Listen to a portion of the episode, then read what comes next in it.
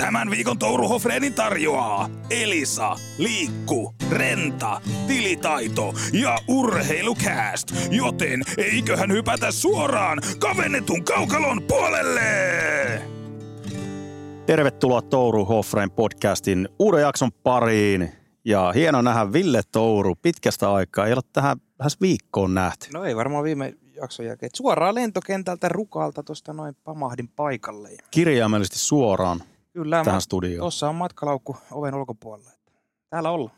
No pitäähän tähän alkuun nyt tietenkin näiden kuulumisten yhteydessä niin kysyä, että minkälaiset töhinät oli rukalla. Ainakin dramatiikkaa riitti ja tapahtumia. Joo, joo, mahtava. No ihan oikeasti hei vuoden hienoimpia urheilutapahtumia Suome- Suomessa aina Rukan Nuurik, varsinkin näitä työreissu, näitä hyvä pöhinä siellä ja hei hiihtoa, hienoa ja draamaa ja rytinää, niin mikä siinä? Mitäs kummikuuntelijat? Tuliko palautetta minkä verran No, tuli, tuli, vastaan, kiitos terveisiä vaan kaikille tuota kuuntelijoille, kenen kanssa rupateltiin siellä, että, että tuota, tuntuu meidän podcasti tavoittavan myös tuolla ihan pohjoisessa. Toki, en tiedä, oliko siellä ketään sellaista, joka siellä oikeasti asuu, mutta anyways, puhuttavaa riitti.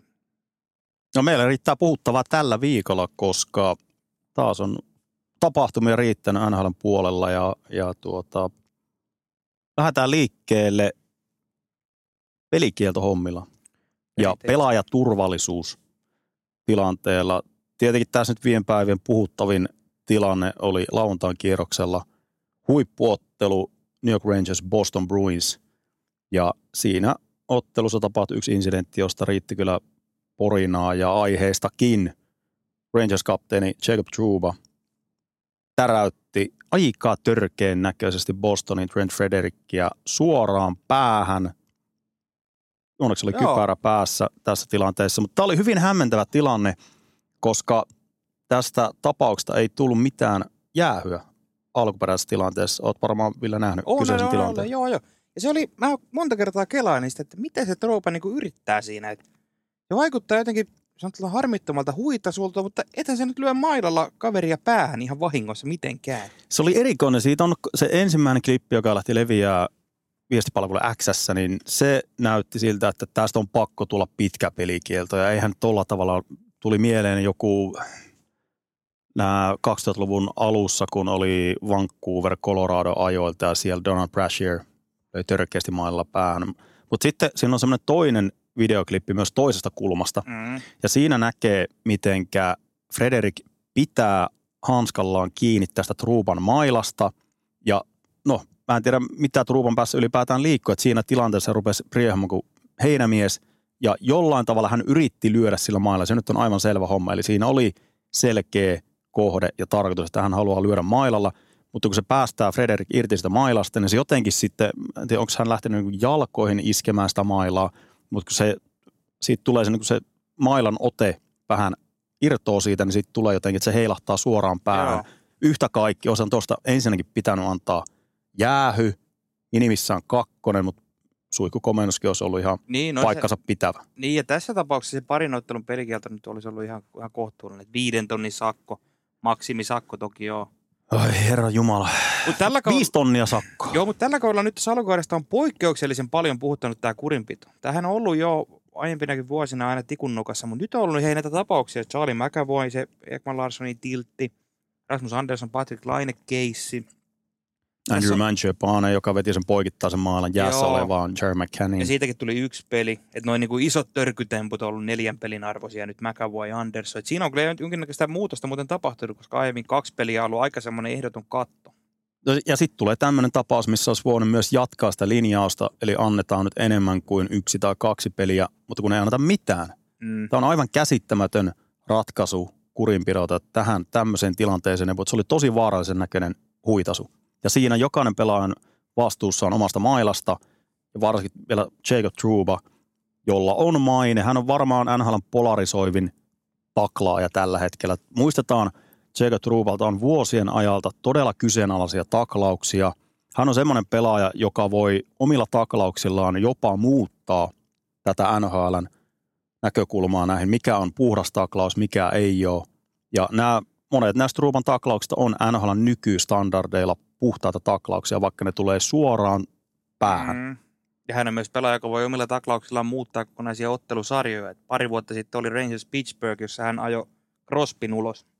sarja kääntyi sillä siunaamalla. Kyllä, Truba on selkeä taklausuhka ja semmoinen pelaaja, joka nimenomaan voi vaikuttaa siinä pelin sisällä, kun tietää, että Jacob Truba on jäällä. Mutta on myös hämmästyttävää, että tämä kertoo tästä NHL-linjasta, että mikä on päähän kohdistunut taklaus, mikä ei.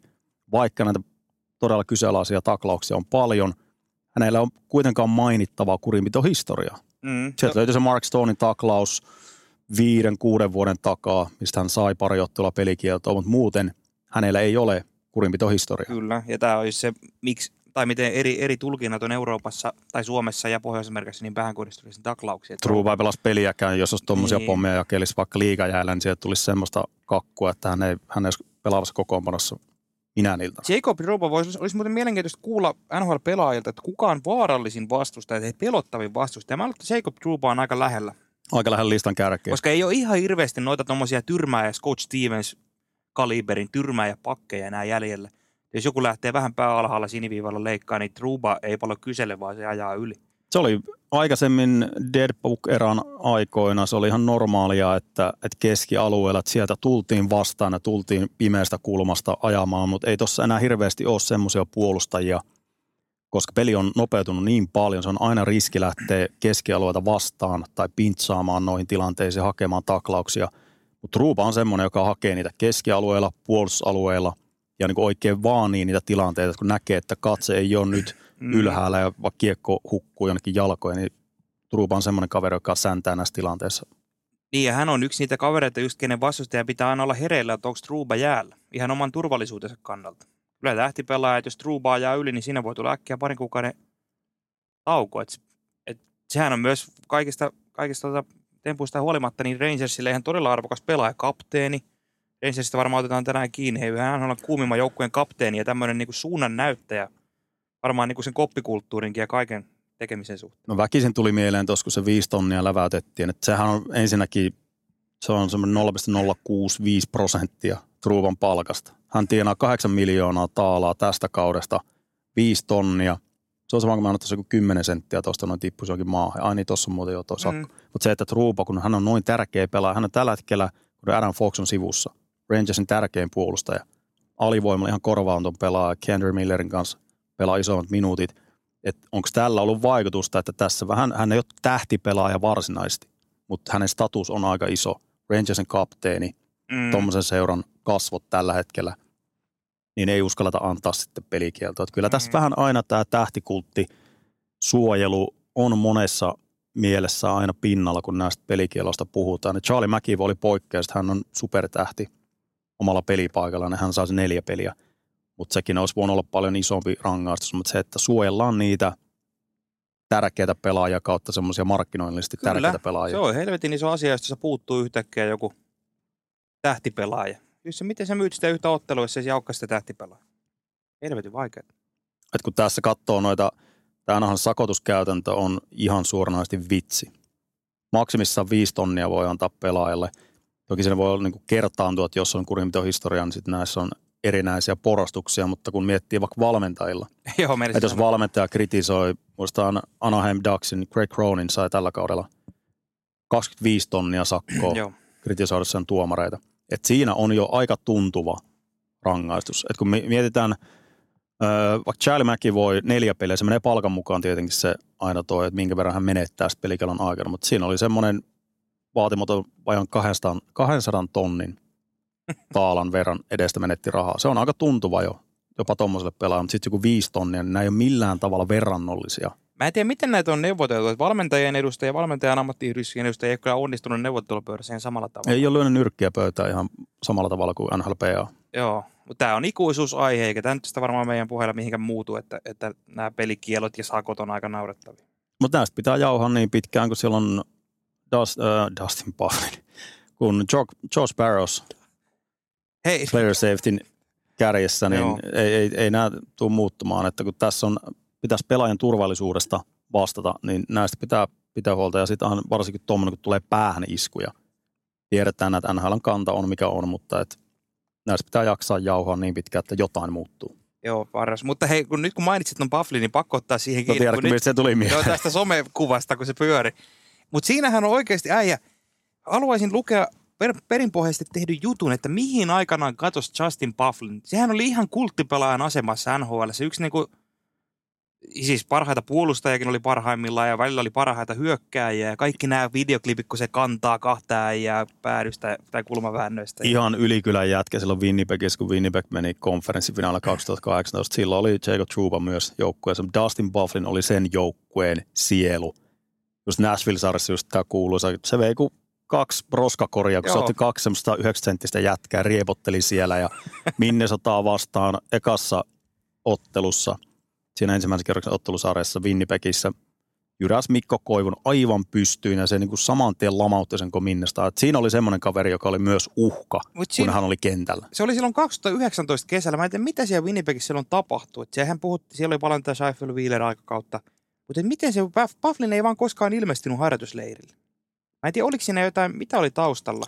Bufflin on hyvin omintakeinen kaveri. Se oli silloin Winnipegissäkin, niin sillä oli ihan omat säännöt. Se veteli siellä huppari päällä ja ei sen tarvinnut tulla haastattelua. Että se saattoi vaan kadota sieltä matsin jälkeen ja kyselee, että onko Bufflin saatavilla. Juu ei, se on, se on varmaan lähtenyt hallilta. Että sillä on ihan omat säännöt ja hyvin tämmöinen omalaatuinen, jopa tämmöinen erakkoluonne. Niin. Nythän se on nykyisin kilpakalastaja ja se on, se on niin kunnon metsänmies. Että se, se jo peliaikoina kesät, sillä meni jossain siellä mökillä ja se metsästi jotain karhuja ja se oli hyvin erikoinen niin kaveri. Ja tuli, eikö monta kertaa tullut harjoitusleirille niin 10-20 kiloa ylipainosta. Pelaamalla kuntoon. Sehän oli ihan järkyttävä tankki silloin välillä alussa. Ok, nyt kun näki sen kuvan, niin on Bufflin tota, muutaman kilon taas ottanut, mutta kilpakalasta ja sopii kyllä.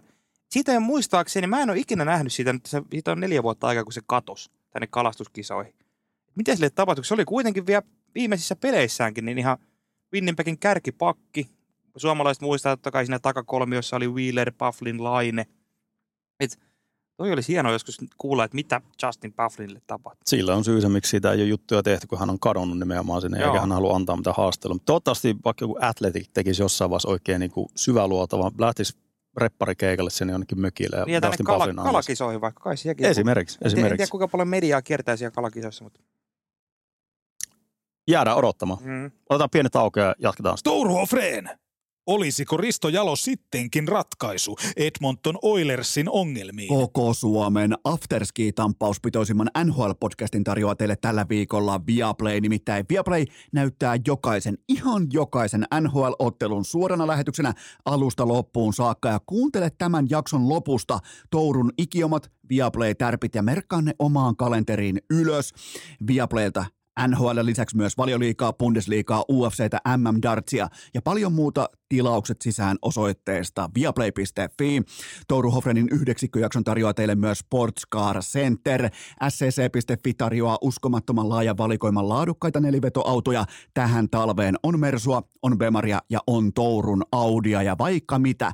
Saman katon alta löydät myös suksiboksit sekä taakkatelineet todella helposti valmiiksi asennettuna. Se osoite on scc.fi. Touru Hofreen Pelastakaa sotamies Touru. Parhaat vastaan parhaat turnausta ei ole hetkeen nähty ja ei tässä nyt hirveän toiveikkana nyt on viime vuosina tarvinnut olla, koska edellisen kerran pelattiin World Cup 2016 syyskuussa ja sen jälkeen ei ole nähty maailman parhaita pelaajia maajoukkue Pairassa. Nyt kajahtaa aika mielenkiintoisia uutisia viime viikolla Pohjois-Amerikasta Daily Face-Offin mukaan, eli siellä on insider Frank Seravalle, joka tekee sinne kamaa, niin hän aika mielenkiintoisia tietoja heitti, että NHL suunnittelee nyt tällä hetkellä pelaajyrityksen kanssa näillä helmikuulle 2025 mm. tämmöistä maajoukkueturnausta, missä olisi parhaat pelaajat mukana. Ja tämä oli heti, että hetkinen, että tässähän voidaan olla jo ennen olympialaisia 26, joka on edelleenkin hyvin pitkissä puissa, että nähdäänkö sillä NHL vai ei, mutta jo ensi kaudella nähtäisiin parhaat vastaan parhaat turnaus. Mutta tämä nyt ei ollut ihan sitä, mitä tässä ollaan janottu. No ei, ja olihan se kyllähän tuosta muukin uutisoi kuin Seravalli, että siellä oli ESPN ja Sportsnetit ja Friedmanit ja kumppanit, että ei tämä ollut ihan mikään yhden miehen tornihuu, mutta olisahan toi nyt siis yllättävää. Ensinnäkin olisi, en ikinä uskonut, että NHL, no ei tämä turnaus tietysti vielä ole varmistunutkaan, mutta että NHL saisi tämmöisen turnauksen aikaan tässä nyt ennen seuraavia olympialaisia ainakaan. Mutta kyllähän tämä olisi vähän tämmöinen upgradeattu Eurohockey Tour Eurohockey Nitroilla, kun siellä vedettäisiin parhailla pelaajilla neljän joukkueen turnaus. Sitten USA, Kanada, Suomi, Ruotsi oli nämä yhdet ennakkotiedot. Totta kai Venäjän tilanne on mikä on ja Suomihan on sitä vaatinut, että se ei ole mukana siellä kisoissa. Tästä pitää antaa kiitosta Suomen ja Ruotsin jääkiekkoliitolle, koska he oli ne tahot, jotka on ilmoittanut, että he ei suostu pelaamaan turnauksessa, missä on Venäjä. Tämä on sitä ryhdikästä toimintaa, mitä liiton viskaaleita pitääkin tehdä. Loistavaa. Oh. Mutta siis jos nyt vähän laajemmasti puhutaan tästä, niin että kyllähän tämä niinku jääkiekon kansainvälinen kilpailu on ollut rikki niinku jo vuosi vuosikaudet. Niin kuin sanoit, 2016 World Cup edellinen parhaiden pelaajien turnaus, silloinkin oli niitä erikoisjoukkueita. Tänä talvena tulee kymmenen vuotta oikeasti edellisestä niin kuin varsinaisesta parhaiden pelaajien maajoukkueturnauksesta. Sochin olympialaista 2014. Sen koomminen ei ole niin maajoukkueturnausta siinä mitassa nähty.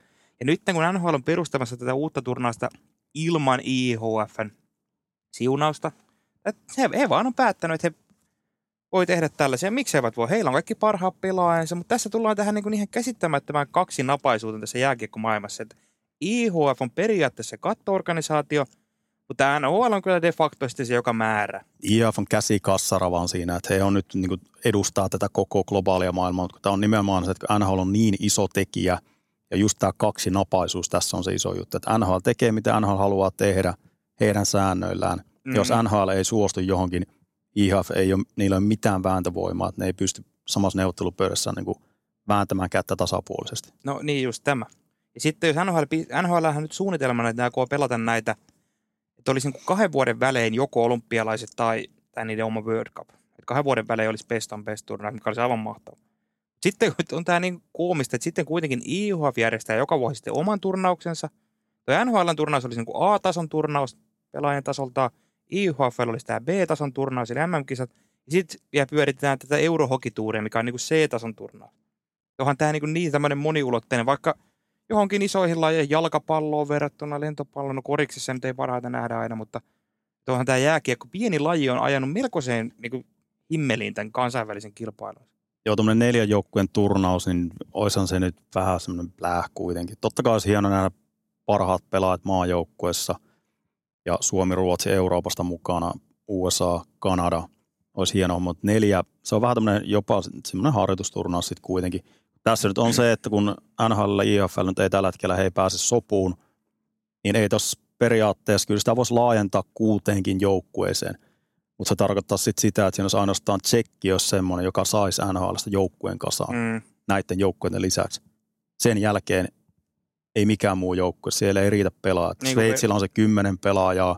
Ja sitten otettaisiin taas tämmöinen joku erikoisjoukkue. Sitten se pitäisi olla joku yhdistelmä, sanotaan niin Keski-Euroopan joukkue. Tsekki vetäisi omanaan. Mutta nekin on aina sitten ihan plää. No, mutta siinä on ainakin lisää joukkueita, kun se olisi muutenkin neljä, neljä joukkuetta vaan. Niin ottaa sinne Tsekin ja sitten sinne saisi Saksa, iso markkina-alue, saisi Dreisaitelin, Saiderin, Stützlen mukaan. Sveitsi saisi omat täältä, Roman Josit, kumppanit että saisi jollain tavalla se kuusi joukkuettakin, niin siinä olisi vähän parempi Joo, kuin neljä joukkuetta. Tätähän tässä kaavoitti, että se olisi joidenkin tietojen mukaan, että USA ja Kanada pelaisi niin Pohjois-Amerikassa eikä jonkun oman match-upinsa. Olisiko se paras kolmesta vai kahden ottanut yhteistulosta tai mikä. Suomi Tyyliin ja Torontossa ja New Yorkissa vaikka. Niin ja Suomi ja Ruotsi pelaisi täällä ja voittajat kohtaisivat itärannikolla Pohjois-Amerikassa finaali. Mutta vaikka tämä olisi tämmöinen ihan hei, ei tämä nyt mikään semmoinen, ei tämä Suomen kansan syvät rivit ei kyllä innostus tippaakaan, kun ei maailmanmestaruuspelissä, mutta silti Se on vaan... nähty niin kuin esim. World Cupissa aikaisemmin, Joo, että vaikka niin silloin, kun Raimo Summosen niin valmentama leijonat meni sensaatiomaisesti finaaleihin, niin se oli ihan järkyttävän kova juttu, ja niin HC-fanithan siitä niin kuin ihan mm.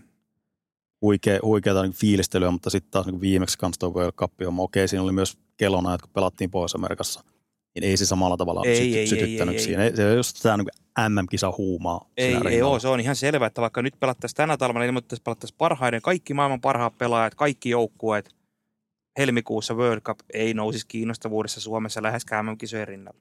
Se on se instituutio. Ja tämä meidän, meitä varmasti kiinnostaisi enemmän ja meidän kuuntelijoita, mutta ei se isossa kuvassa. Mutta silti olin tulossa äsken siihen, että kyllä mä silti haluaisin nähdä, vaikka olisi tämmöinen ihan höpölöpö turnaus, Oikeasti olisi parhaat Suomi ja Ruotsikin. Pelkästään olisi hieno nähdä joku ottelusarja Suomen ja Ruotsi tai USA ja Kanadan parhaiden pelaajien välillä. Mietin, että siellä olisi kolme Hughesia ja olisi Tatchukit ja Auston Matthewsit ja kaikki mahdolliset vastaan McDavid, Crosby, Pedards ja ehkä oppipoikana mukana. Että olisihan tuo nyt ihan mahtavaa viihdettä katsoa. No miettii sitä, että no Kanada on aina se tähtikavalkaadi on ihan posketon. Mutta tällä hetkellä ei ole näin kovaa pelaajasukupolvea ollut USAlla. No, Ne ei, saa historiansa parhaan joukkueen tällä No hetkellä kä- kasaan. kärkisentteri Jack Hughes, Auston Matthews. Siinä on vielä Jack Aikkelia löytyy, ei mahu sinne keskelle, voi mennä laitaan. Take Thompsonia. Joo, ja Tatsukin veljekset samaa ketjuun siihen Se on jonkun. posketon se Aivan jenkki. huikea. Ja su- Veskareista katsot, ketä siellä laitat ykkösessä. Hellebuck, Ottinger, Niin. No, Thatcher Demko. niin ja sitten McKinnon, McDavid, vast, Crosby vastassa. Että mä voisin katsoa ihan, va- tätä, ihme, tätä on ihmeteltykin pohjois miten Hockey Canada ja USA Hockey ei ole saanut ikinä tässä nyt viime vuosina järjestettyä mitään show-ottelua vaikka ennen kautta tai jotain. Ne, Joku myy- minisarja. ne katto, katsojaluvut olisi aivan tapissa, kaikki NHL-fanit kattoisi sitä, hallit olisi aivan loppuun myytyjä. Tuohan näitä nyt ollut, niitä Summit Series, mitä oli silloin joskus historian saatossa, tämmöisiä show-otteluita. Eihän niitä nyt pakko olla mitään niin MM-turnausotteluita, kun saadaan maajoukkue pelaamaan. Ihan rahanteko koneitahan ne voisi olla ja yleisö tykkää. Sama Suomi ja Ruotsi. Jos joku saisi organisoitua tämmöisen vaikka NHL, että NHL training campin sijaan olisi joku tämmöinen hommeli, niin olisi mahtava. Suomenkin nämä parhaat alkaa olla joko lähestyä 30 eikä koskaan pääse pelaamaan maajoukkueeseen yhtä aikaa. Siellä on pelaajasukupolvi, joka ei koskaan kohdannut toisiaan aikuisten tasolla Niin. maajoukkuepaidassa. Se on ainoastaan sen takia tämä nuorten MM-kisojenkin merkitys on, on täällä, uskaltaisin väittää, että Suomenkin päässä kasvanut nimenomaan sen takia, että se on se ainoa hetki, kun pystyy periaatteessa näkemään parhaat pelaajat siinä vaiheessa toisia vastakkain, niin siinä mielessä niin totta kai se olisi, olisi se herkkua. Mutta tämä on, tää on niin turhauttava tämä kokonaistilanne nyt tässä maajoukkuetoiminnassa. Mm. Tämä vaatisi kyllä isoja muutoksia, mutta kauhean optimistinen en ole sun- sen suhteen, että tässä nyt jotain mannerlaattoja No liikuteltaisiin. ei, mutta kyllä tuossa nyt on jotain optimismia, jos ne on tod- nythän se vaikuttaa, että ne on saamassa sinne ensi talvelle sen turnauksen. Ja mä en tiedä, mikä se olympialaisten systeemi nyt on, koska nämä ei nyt pysty istumaan samaan pöytään oikein nämä NHL ja IHF. Mutta jos NHL saisi organisoitua itsekseen sen, että ne pelaisi joka toinen vuosi se World Cup, että olisi kaikki maat, kun Venäjän tilanne joskus toivottavasti rauhoittuu ja muuta, että saataisiin kaikki parhaat keihin. Kyllä näin niin kuin jä, jä, lätkävinkkelistä katsoo aika kateellisena vaikka jalkapallon tilannetta. Siellä käytännössä parhaat pelaa toisiaan vastaan useita kertoja kaudessa. Kaikkien maajoukkueiden parhaat pelaajat on aina koolla. Jääkiekko ei saa mitään aikaiseksi. Nököä toimintaa. Oh, on Mietipä sitten vielä vähän myöhemmin, sit jos jossain vaiheessa Venäjä pääsee palaamaan, niin sitten on, on pikkasen jännitettä No ilmalla. Se on sitten niinku tätä kylmän sodan aikaa. No niin se on, se, on. se on ihan sitä samaa, mitä silloin Kanada, Venäjä kohtas toisessa, niin se olisi Venäjä vastaan kaikki muut Joo, joo, ja ehkä se Venäjän jännite olisi vielä paljon suurempi, tai olisikin niin kuin Suomi, Suomi, Kaikille. Venäjä. No, mutta eihän Pohjois-Amerikassa sitä tilannetta nyt katsota ihan silmin. Mutta joku täällä. Kanada, Venäjä, USA, Venäjä, kyllä Ois niin varsinkin Kanada, ois se. Venäjä ja sitten niin Ruotsilla on myös tämä oma, oma No, mutta mietipä, kun joskus ihan vaikka, ei puhuta parhaiden pelaajan turnausta, kun Venäjä ja Suomi MM-kisoissa. MM-kisoissa, vaikka sanotaan, milloin se nyt voisi olla realistista, en mä osaa arvioida yhtä, kahden, kolmen, neljän vuoden päästä. On siinä jumalautse, siinä on kyllä ihan näitä ilta toimittajankin näkökulmasta, niin on meinaa sitten pikkasen jännitettä tiskissä. siinä on patrio, patriottista meininkiä sitten niin suuntaan ja toiseen. on. Siinä, siinä niin pelataan jo isoimmista jutuista kuin vain yhdestä jääkiekkoottelusta. Että siinä on varmaan myös tämmöistä, koska politiikka urheilu liittyy toisiinsa Joo, ja se joo. on ihan selvä homma. Niin, niin sitä kautta. Mutta toivottavasti tämä toteutuu, tämä miniturnaus, vaikka tässä nyt vähän otettiin negatiivista nuottia. Oo, mutta ensimmäinen alku, hieno olisi nähdä. nämä olisi alkusävelet hei oikeasti niin kuin, Avattaisiin vähän päätä. kyllä. Otetaan pieni tauko ja sen jälkeen kaupallisten tiedotteiden jälkeen jatketaan ruotimista. Souru Hofreen, me manhattanilaiset emme unohda Hoffan vihaa meitä kohtaan. Koko Suomen parhaista Patrick Laine-analyyseistä tunnetun NHL-podcastin teille tarjoaa tällä viikolla Renta. Renta on jokaisen fiksun NR-tason rakentajan valinta myös talvella. Nyt talvellakaan ei ole mitään syytä lähteä ostamaan sitä neljättä lämmityslaitetta huutamaan sinne varaston nurkkaan, koska se kaikki löytyy Rentalta. Rentalta kaikki työkoneet, tarvikkeet ja välineet koko talven fiksusti vuokraten. Se osoite on renta.fi. Touru Hofreen, fanituotteet teille tarjoaa urheilukästi verkkokauppa, on kahvikuppia, tourupukkia, fanipaitaa ja melkein mitä tahansa, joten nyt kaikki Touru Hofreen fanit, ei mitään muuta kuin osoitteeseen hikipanta.fi. Souru Hofreen, ketä meitä siinä oli? Kofi, Knoblautti. Sitten jatketaan kuumilla joukkueilla. Tällä hetkellä NHL on kaksi joukkuetta, jotka pelaa tällä hetkellä erittäin hyvää lätkää, ainakin tuloksellisesti. Idässä lännessä on tällä hetkellä nyt semmoista joukkueet, jotka on, näille voi povata pitkää pitkää kautta. Tiedätkö, mikä, tiedätkö, mistä tulee ensi keväänä kymmenen vuotta täyteen? 10 vuotta, eli Näin, 2013. 14 ensi keväänä. 14, niin vaihtuu vuosi. No siinähän on sitten äh, tietenkin Finalisti pari oli silloin. Rangers Kings. Kyllä. Ja juuri nämä joukkueet ovat nyt käsittelyssä tähän kärkeen ja lähdetään Los Angeles Kingsistä liikkeelle. Me ollaan siihen jo viitattu aiemmissa lähetyksissä ja jo viikko sitten lähetyksen jälkeen pohdittiin, että meidän pitää ottaa tuo Kingsi nyt vähän tarkempaan tarkasteluun, koska tuo joukkue suorittaa tällä hetkellä nyt todella laadukkaasti. Tämä ei ole mikään suonenveto, Ei todella. eikä ennen kautta Kingsistä povattiin tämmöistä jopa mustaa hevosta länteen näiden Vegasin Coloradon taakse. Semmoista joukkuetta, joka voisi aiheuttaa meteliä Dallas. Mutta nyt tällä hetkellä Los Angeles Kings, mä sanoisin, että on NHL vakuuttavin joukkue juuri nyt, monellakin sektorilla. En voi hirveästi väittää vastaan. En voi hirveästi väittää vastaan, että kyllähän tämä nyt näyt on hyvinkin siltä, että tämä ei tosiaankaan mitään hetken huumaa ja Kingsillä on helppo povata, että menee tuosta pu- pudotuspeleihin heittämällä. Ja tuota, tämä miten ne pelaakin ja miten, mihin sen menestys perustuu, niin tässä voi oikeasti muhia jopa tämmöinen musta hevonen contender-kisa. Koska kun tästähän jo ennen kautta puhuttiin, että mihin tämä nojaa, että niillä on nyt NHL parhaat sentterit. Se on nyt käynyt selvästi. Siinä on Kopitar, Top Tano, 9. Dupua, niin. Mutta näihin senttereihin se koko homma perustuu. Että eihän siellä laitureina nyt niin nimiä ole sillä tavalla ihan samanlaisia. Tai siellä on nyt joko, se ei nojaa nyt yhteenkään ketjuun, katsoo vaikka niiden pistepörssiä. Siellä on noita tehoja jakaantunut vähän siellä sun täällä. Et a, Kempe, Fiala siinä on joo, pistepörssin kädessä, Musitsia, hei, Trevor Moore ja Kopitari panon yli 10 maalia. Winton Byfield. Tämä on nyt niinku aika hienossa balanssissa tämä Los Angeles Kings. On, ehdottomasti. Ja nimenomaan toi, kun Kings on nyt tässä kutitellut viime vuosien aikana lännessä, että heistä on tullut pudotuspelijoukkue, se prosessi on edennyt aika määrätietoisesti, mutta sitten on playereissa ensimmäisellä kierroksella ei ole sitä ratkaisuosaamista sitten kuitenkaan ollut ihan riittävästi ja ihan Joo. Edmontonia vastaankin se on näkynyt, että sitten siellä on taas ollut ne muutamat supertähdet, jotka on ratkonut noita pelejä, niin nyt siinä on hankittu sen hyvän varaamisen jälkeen ja määrätietoisen rakentamisen jälkeen ensin sinne tuli Kevin Fiala, nimenomaan just, että nyt haetaan semmoisia täsmähankintoja. Ja nyt tuli Pierre-Luc Dubois täksi kaudeksi. No Dubois nyt ei ole vielä räjäyttänyt pankkia, mutta hän on tuonut sen tasapainon siihen, että nyt siinä on kolme ketjua, joiden ympärille voi rakentaa. Että se ei ole enää yhden tai kahden ketjun varassa. Että Kopitar Dano saa Dupuasta myös paljon apua. Että kun mietittiin tuossa ennen kautta, että no lähtökohtaisesti Dupuan piti olla kakkosentteri. Dano on aivan loistava nyt ihan tämmöisen contender-joukkueen kolmas sentteri, mutta mm. Nyt siinä on semmoinen paletti, että on tosi tasapainoiset ketjut, ja pitää muistaa, että vielä Viktor Arvidsson ei ole pelannut, hän on loukkaantuneena, että sillä Aivan. top 9 puuttuu vielä yksi palanen. Että kyllä tämä on tällä hetkellä näyttää tosi hyvältä, että tuo Quinton Byfieldin nousu nyt seuraavalle askelmalle, niin se on, se on aukassut paljon myös tuossa Kingsin hyökkäyksestä. Häneen on kuitenkin isot odotukset ladattu ja on näyttänyt erittäin hyvältä tuossa Antse Kopitarin rinnalla. Että Siinä on nyt tällä hetkellä hyvä balanssi tuossa Kingsin Joo, joukkueessa. se on pre 19 peliä 4 plus 12 on Byfieldin saldo, mutta tämä oli vähän niin kuin jo unohdettu kaveri. Kuitenkin siihen nähden, että hän oli kakkosvaraus. Se ihan piirrotaan kattelin, että tätä on niin kuin kakkosena varattu. Leo Carlsonista on puhuttu jo tänä syksynä paljon. Ja viime kesänä oli Simon Nemec, Devilsin varaus. Hän ei ole vielä edes tullut.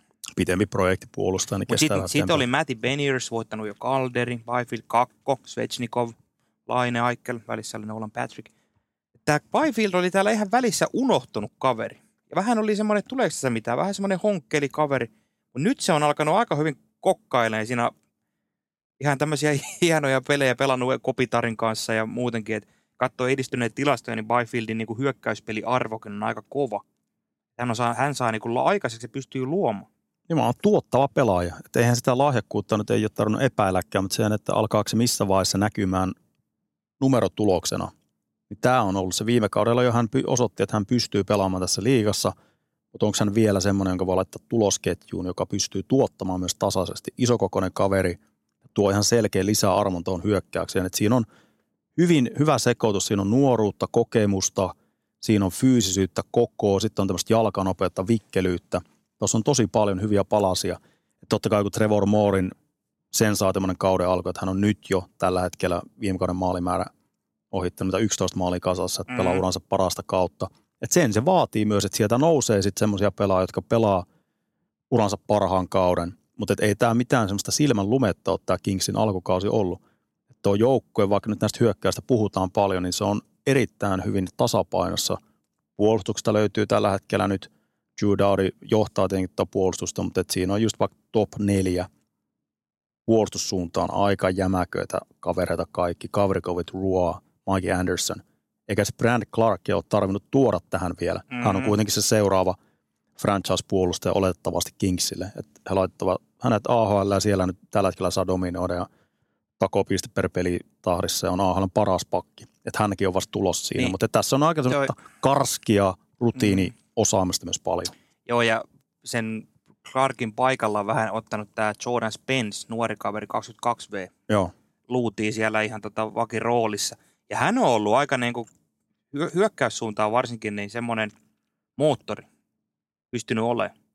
Kyllähän tuo Kingsin tilanne näyttää tulevaisuutenkin aika hyvältä, vaikka nämä kopitarit tänään vanhenee, mutta sieltä tulee näitä tämmöinen Spence, Clarkki. Ja sitten kyllähän Kingsin edistyneistä tilastosta kaikista kovin noteraus on tämä, mitä on monta kertaa toteuttanut, eli joukkueiden tämä maalisuhde, maali suhde XGF-prosentti. Se on selvästi koko NHL paras 58,4 Evolvingillä, kun seuraavana tulee 55 ja sitten Caroline. Kyllähän toi kertoo sen, että toi Kingsi on niin aika erinomainen kokonaisuus. Ja kun katsoo niitä Kingsin pelejä, niin eihän se ole sillä mitenkään, ei siinä niin hauko henkeä, että tämä on niin ihan uskomaton joukko, vaan se on erittäin laadukas tasapainoinen nippu, joka ei vuoda mistään. Ja sitten sillä jyskyttämällä tekevät sitä tulosta, kun siellä on kolme ketjua, sitten joku vuorollaan nyt ratko. rakenteellisesti tosi hyvän näköistä, kurinalaisuus viisikosta toiseen, erittäin hyvää luokkaa. Kaikista näkee, kun katsoo Kingsin pelaamista, että se on hyvin valmennettu joukkue, siinä on arvot kohdillaan, Kopitar, Dano, Dauri johtaa siellä niitä henkisiä johtajia tuossa organisaatiossa ja, ja se pelaaminen nimenomaan ei ole mitään säkenöintiä. Et Puolustussuuntaan Kings on tällä hetkellä liikan paras joukkue puolustamaan viisikkona nimenomaan. Et siinä sieltä löytyy se 1-3-1 trappi, joka se takaa, että keskialueelta ei hirveästi anneta vaarallisia maalipaikkoja vastustajalle. että Vastustajat joutuu paljon pelaamaan sitä laitojen kautta ja heittämään päätyyn. Ja sitten taas Kingsillä on sitä vääntövoimaa kääntääkseen noita tilanteita. Että kyllä niin noi maali odottamat on ihan, ihan linjassaan nimenomaan kiekottomana. He on tehneet maaleja yli maali odottaman tällä hetkellä. Et, et siinä mielessä siinä voi tulla jotain droppia, mutta kun toi viisikopuolustus on noin Mhm. mm. hyvässä kondiksessa, niin sen takia se ei ole mikään katastrofi, että ne maalimäärät alkaa sitä tippumaan ja varianssi ottaa omansa. Siellä on tällä hetkellä Cam Talbot pelaa ihan sensaatiomaista kautta, mutta siinä on myös varmasti sitäkin, että kun on noin hyvin puolustava viisikko edessä, niin se helpottaa maalivahin tilastoja, mutta kyllähän Cam Talbot tällä hetkellä sarjan kuumin maalivahti. No joo, mutta ei se, Kuka niinku, nähdä? ei se noita niinku sitä taas jos odottamaan ylitorjuttuja maaleja katsotaan, niin ei se niistä, se on siellä jo ihan kärkipäässä, mutta ei se mitenkään niinku poppaa silmille, että tämä olisi jotain niinku Talbotin ihan unelma ansio, että tässä Kyllä se Talbotti pomppaa mulle silmiin. En mä uskon, että Talbotti pelaisi No ei, näinkään mutta, ei, hyvin. mutta et sillä, että se olisi NHL niin ylivoimaisesti paras veskari torjunut tässä vaiheessa 20 maalia yli odottamaan. Esimerkiksi Manipakin tilastojen mukaan Kälpät 14 pelissä torjunut kahdeksan maalia yli odottamaan. Siis helvetin hyvin pelannut. Mutta se on ei, Talbotin mutta, siihen omaan tasonsa nähdä, se on aika mutta hyvä. ei sillä, että se, tämä Kingsin loisto johtuisi nimenomaan hänen ylisuorittamisesta. Tuossa Phoenix Goblin nyt, no okei, Montreal oli vaan vastassa, mutta nolla peliä, mutta siinäkin. Toi on uskomaton, kun tuommoinen joukko, joka voittaa paljon pelejä, Mm.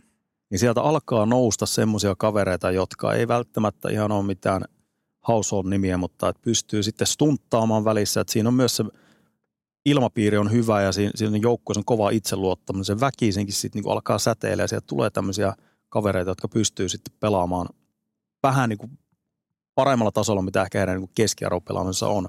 Ja tällä hetkellä näyttää erittäin hyvältä Kingsin kohdalla. Oh, ja Todd McLellan ei ole ehkä saanut missään vaiheessa sellaista hirveätä arvostusta valmentajana, mutta hän on tällainen vähän Tai tällainen... sanotaan näin, että McLellan oli NHL parhaita valmentaja, kun hän meni Edmontoniin, mutta Edmontonissa, jossa nyt on monen tekijän maine murskaantunut, niin McLellan silloin, kun hän saa kenkää sieltä, samat ongelmat oli silloin kuin tässä nykyisessäkin Oilersissa, mutta et siellä vähän se hänen aunansa koki kovia, että San ihan loistavaa jälkeen teki monta monta vuotta. Et siinä vähän uno, unohtui se, että McLellan oli kuitenkin liikan parhaiten palkattu ja jo silloin, Joo, kun hän no, meni Edmontoniin. Joo, San Josessa hän vei sinne konferenssifinaaleihin pari kertaa, mutta Se sitten oli kestomenestyjä. se sai potkut sen yhden kauden jälkeen, kun San Jose ei päässyt 2015 pudotuspeleihin.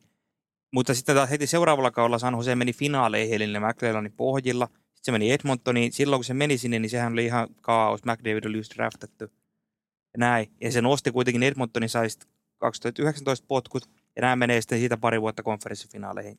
McLellan oli sielläkin tekemässä pohjia. Nyt on Kingsia menossa jo viidesko kausi siellä menossa. Aika hatun noston arvoinen suoritus kyllä McLellanille tuolla valmentuksessa. Joo, hän on semmoinen valmentaja, joka nimenomaan laittaa sen rakenteen kuntoon. Mm. Hän on Detroitissa silloin Mike Babcockin alaisuudessa, oli apuvalmentajana sieltä, sieltä niin kuin otti paljon vaikuttajia myös siihen kiekolliseen pelaamiseen, mutta että semmoinen detaljitason valmentaminen, se on aika hyvää luokkaa Kingsissä ja se näkyy ihan just laitojen lähellä. Kings on laitojen lähellä todella hyvä joukkue sieltä niin kuin luomaan tilanteita ja, ja semmoisia, niin kuin, mitä NHL paljon on, se on paljon enemmän detaljitason valmentamista kuin vaikka Suomessa. Et Suomessa enemmän katsotaan sitä koko viisikon toimintaa ja pyritään valmentamaan sitä koko viisikkoa. Mä sanoin, että sitä NHL ei olisi, mutta siellä on enemmän sitä, että katsotaan, otetaan, palastellaan sitä peliä ja otetaan sieltä semmoisia tiettyjä yksittäisiä Mm. pelitilanteita, miten me saadaan tuohon luotua nopea 2-1 tilanne ja sitten tosta niin jatkopelejä ja muuta. Et se on enemmän tätä. Mm. Mutta toi Kings, kun katselee vähän, että kun ne nyt ymmärtää, että ne on vetänyt jopa odotuksia paremmin tämän alkukauden, että nyt on ihan sauma iskeä jopa sinne kis, contender-kisa. Ja kun tekee sitä hankintoa, kun katsoo tätä laituriosastoa, niin on kolme milkkua palkka, palkkakatostilaa.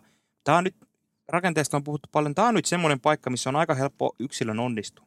Vaikuttaisi siltä. Selkä on aika vahva. Siellä Trevor Mooret hakkaa tehoja, tämä Alex Laferriere, Carl Grundström, tämmöisiä on tuolla Dubuan laidoilla pyörimässä. Highfield noussut.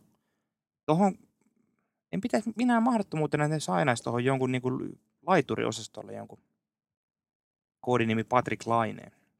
No, se, sit- ei, se ei mahdu sinne se- missään tapauksessa palkkaattua, mutta jonkun tämmöisen, joka voisi tuoda vähän sitä jotain erikoisosaamista vielä siihen tiukkaan tilanteeseen. eikä tuommoista äh, riskihankintaa kuin Patrick Laine, No no ei niin se, sitä. se olisi niinku ihan karmea, että, että lähdettäisiin sotkemaan sitä tilannetta. Mutta sinne jotain ehdottomasti semmoinen kevättä varten pudotuspeleihin. Mm, Loukkaantumisia tapahtuu ja muuta, että, että se syvyys on myös sitä luokkaa. Niin joku tuommoinen täsmä isku sinne pitäisi tehdä ja sitä kautta myös antaa signaalia, että nyt on sitten vuosi, että nyt ei enää riitä se, että mennään pudotuspeleihin, vaan nyt mennään pitkälle. Niin, koska en mä usko, että nämä Mooret ja Laferrieret ja nämä on sitten taas tosi paikoissa mitään vielä mitään ratkaisua. No sen varaan ei voi, niin sen varaan ei voi laskea Niin, kyllä. mitään tässä vaiheessa. Mutta anyways, kaikki nämä, mihin tämä voi, menestys perustuu, niin nämä on sellaisia arvoja, sitten taas, milloin, mikä on keväällä isossa arvossa. Kolme sentteriä, pystyy vettämään päällystakkia, näin päin pois. juuri tämän takia Kings pitää nostaa erittäin ison arvoon, koska se peli kiristyy kevättä kohti mentäessä. Mm. Tämmöiset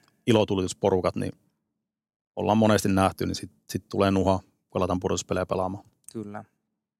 New York Rangers idän puolelta ja on tällä hetkellä, jos Kings on tuli kuuma, niin Rangers on idässä nyt se joukkue, joka tuntuu rallattelevan ja, ja jyräävän voitosta voittoon tällä hetkellä. Et siinä on hyvin paljon sama kuin Kingsissä, että kyllä näkee, että itseluottamus on ihan huipussaan tuossa joukkueessa. Pitää muistaa, että siellä on Norris voittaja Adam Fox ollut nämä viikot sivussa ja silti Rangers ei se oikeastaan näkynyt hirveästi tuossa pelaamisessa. Ja sama, mikä Kings, se rallattelu on ehkä vähän huono termi siinä, kun ei se pelaaminen sitten taas näytä miltään rallattelulta. Että ne aika hyvin ne perustuu heilläkin tähän tiukkaan puolustamiseen. Kings ja Rangers on vähiten maaleja päästäneet joukkueet koko sarjassa. Et siellä on laitettu puolustuspää kuntoon. Lavio Lette on tuonut sinne aika hyvän säväyksen tuohon. Nekin pelaavat paljon esimerkiksi trappeja, näin päin pois. Ei mitään hirveätä tykitystä, mutta sitten siellä ylivoima ratkoo, ei päästä maaleja omiin. Homma toimii. homma toimii ja siinä on myös nimenomaan tuon Gerard Galantin kautta, niin hän vähän, se jääkiekko, mitä Galant pelutti Floridassa, sitten Vegasiin ja sitten Rangersiin, hän joutui aika paljon muokkaamaan sitä aina niin kuin ihan kau- kauden sisälläkin ja kausien välillä, kun silloin kun Rangers, se oli nimenomaan sitä ilotulituslätkää ja rokki soi ja painettiin hirveätä maalimääriä, mutta sitten pudotuspeleissä niin se, ei, se identiteetti ei oikein ollut kirkas Galantin aikana Rangersilla, että heillä oli kyllä palasia jo, kokoonpano oli kovaa luokkaa, mutta että semmoinen, mikä on se meidän tyyli pärjätä, Mm. niin se on, Laviolette on sen alusta asti selkeät huoneentaulut lyödy tuolle joukkueelle, että nyt me lä- lähdetään tästä niin kuin nimenomaan laadukkaasta viisikkopuolustamista liikkeelle. Se on aika hyvä tilanne, että kun se on Igor Sechjorkin ykkösveskarina, niin sekin jo, että kun, sit kun sitä tiivistetään vielä sitä puolustuspelaamista, niin se jo takaa todennäköisyydet sille, että tuo joukkue ei anna hirveästi maaleja minä iltana. Ja tietää, että kun pystytään pelaamaan kireitä maalinpelejä, tuhoaa se 30 pinnan ylivoima, tekee sitten ne tarvittavat maalit. Et aika yksinkertainen resepti loppujen lopuksi. Oh, Rangersilla se ero Losiin on, noita syviä, syvää dataa, että Losi on niissä kaikissa syvässä datassa myös tällä hetkellä NHL 1, kun Rangers on näihin datoihin nähden suorittanut vähän yläkanttia, että ne ei ole siellä ihan on tuossa keskipakassa siellä.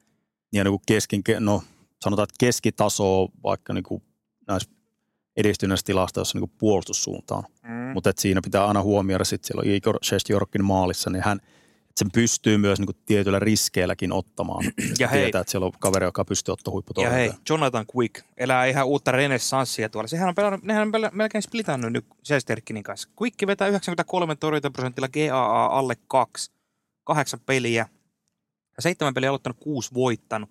Kuitenkin Quick oli viime kaudella, kun se, missä sitä riipoteltiin siellä jossain Vegasin nelosmolkkena oli loukkaantuneena. Niin no, päästiin just pelaamaan, mutta siinä, että Kolumbuksen kautta Kolumbus Legenda ei pelannut yhtään peliä, mutta tuli tribuutit, kun menivät käymään siellä. Ja, ja vähän tämmöinen vanhan mestarin kostokierto, oh. että vielä kerran 37-vuotias kaksinkertainen Stanley Cup-voittaja pääsee contender-osaston joukkueeseen, niin haluaa uralleen uljaan lopetuksen, niin se on nimenomaan toi kuuluisa saavutustarve on todella kovaa luokkaa Quickillä. Että vähän tämmöinen nöyryytetty – viime kausi, että Kingsissä hommat meni etelään, ei, ei saanut semmoista loppua tuossa organisaatiossa, mitä olisi halunnut. Ja sitten kiertotien kautta, no sieltä tuli se Stanley Cup, ja se oli niin kolmas Stanley Cup tietysti hänelle, mutta pelaavana maalivahtina kaksi, kaksi Stanley Cupia. Ja nyt pääsee Rangersiin. Niin pattua pitää nostaa Rangersille, että ottivat tuommoisen kokeneen kaverin, mm jolla on vielä paljon saavutettavaa. Ja toi on tosi hyvä toi Quick, Rangersin kannalta, että Quick pystyy nyt pelaamaan, koska kun näitä on nähty, että näitä ykkösveskareita joku joukkue joutuu kuormittamaan tosi paljon. Niin Siellä on Chest, pakko olla laadukas kakkonen. Chestjorkki voi ottaa nyt semmoisen 4-50 pelin siihen väliin runkosarjaa ja sitten olla tuoreena keväällä. Samaan aikaan, kun siellä joku Coloradot ja muut joutuu kuormittamaan näitä ykkösveskareita ihan pirusti. Niin tai sitten Torontot, jossa ei ole sitä ykkösveskariakaan, no että se, on karmea tilanne, tai Edmonton, että sieltä puuttuu se yksi ykkösveskari, joka nyt pitäisi oikeasti olla, mutta hyvä tilanne kaikin puolin ja tuosta nytten siellä on paljon positiivisia yllättäjiä. Erik Gustafsson on yllättänyt isosti. Vähän ja semmoinen kaveri, että onko enää käyttöä nhl ja kiekolliset taidot on aina ollut hyvää luokkaa, mutta tosi riskialtis kaveri, mutta tuolla lapulla, alle miljoonan lapulla tällä hetkellä pystyy pelaamaan top 4 minuuttia, niin kova temppu. Mm, ja hän on ottanut se Adam Foxin paikan sitä ykkösylivoimasta nyt tuurannut, eikä ole paljon näkynyt, näkynyt prosenteissa. Kyllä. Kyllä Rangers on vaikka sinut alkukaudesta leimattiin Rangers vihaajaksi. No se oli hot take alun perinkin, että kyllähän nyt jokainen ymmärtää sen, että pudotuspeleihin tämä joukkue menee ja, ja, se nyt on ihan selvä homma, mutta se oli semmoista kontroversiaali hakemista. Mutta kyllä tuossa tällä hetkellä Rangersissa, kun Nick Bonino on ollut myös semmoinen pelaaja, joka on liimannut sitä kolmosketjua, että toi menee nyt enemmän, Kingsillä on top 9 semmoinen, että sieltä voi odottaa mm. kolmosketjusta myös tehoja, mutta tällä hetkellä kun Philip Schutil on sivussa, niin se on vähän kahtia jakautunut siinä mielessä, että on tulosketjut ja sitten on kaksi puolustavaa ketjua. Ja tietysti suomalaisittain Kaavo Kakko on nyt jämähtänyt sinne pohjaketjuihin, missä nyt ei sitten tällä hetkellä tuolla itseluottamuksella vielä, ja kun ei ole mitään onnistumisia alkukaudella, ja se on tosi jähmen näköistä, niin no joo, aikamossa kuopassa. Niin kuin viimeksi puhuttiin, että ei se ole kuitenkaan joukkueelle rasite sen takia, koska hän ei vuoda. Hän pystyy hoitaa sen leiviskään sillä, että ei ole alkanut omissa koolissa, kun kakko on jäällä.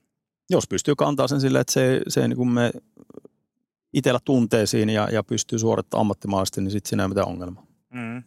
Kyllähän Rangers, jos näitä joukkoja niin verrataan Rangers Losi, niin Rangersilla on se terävin iskukärki, panaaridit, nämä terävämpi, mutta Losi on taas laajempi. Pikkasen tylpempi ja laajempi. Laatu jakaantuu tasaisemmin mm. siinä joukkueessa. Kyllähän tuo idän tilanne tässä, kun viimeksi sitä herkuteltiin, että on, on herkullinen, niin vieläkään ei ole ratkaisuja suuntaan tai toiseen, että katsoo, tuossa on niin monta joukkuetta niin tuossa viivan ympärillä suunta, suunnassa. Jollekin Devilsille, hei.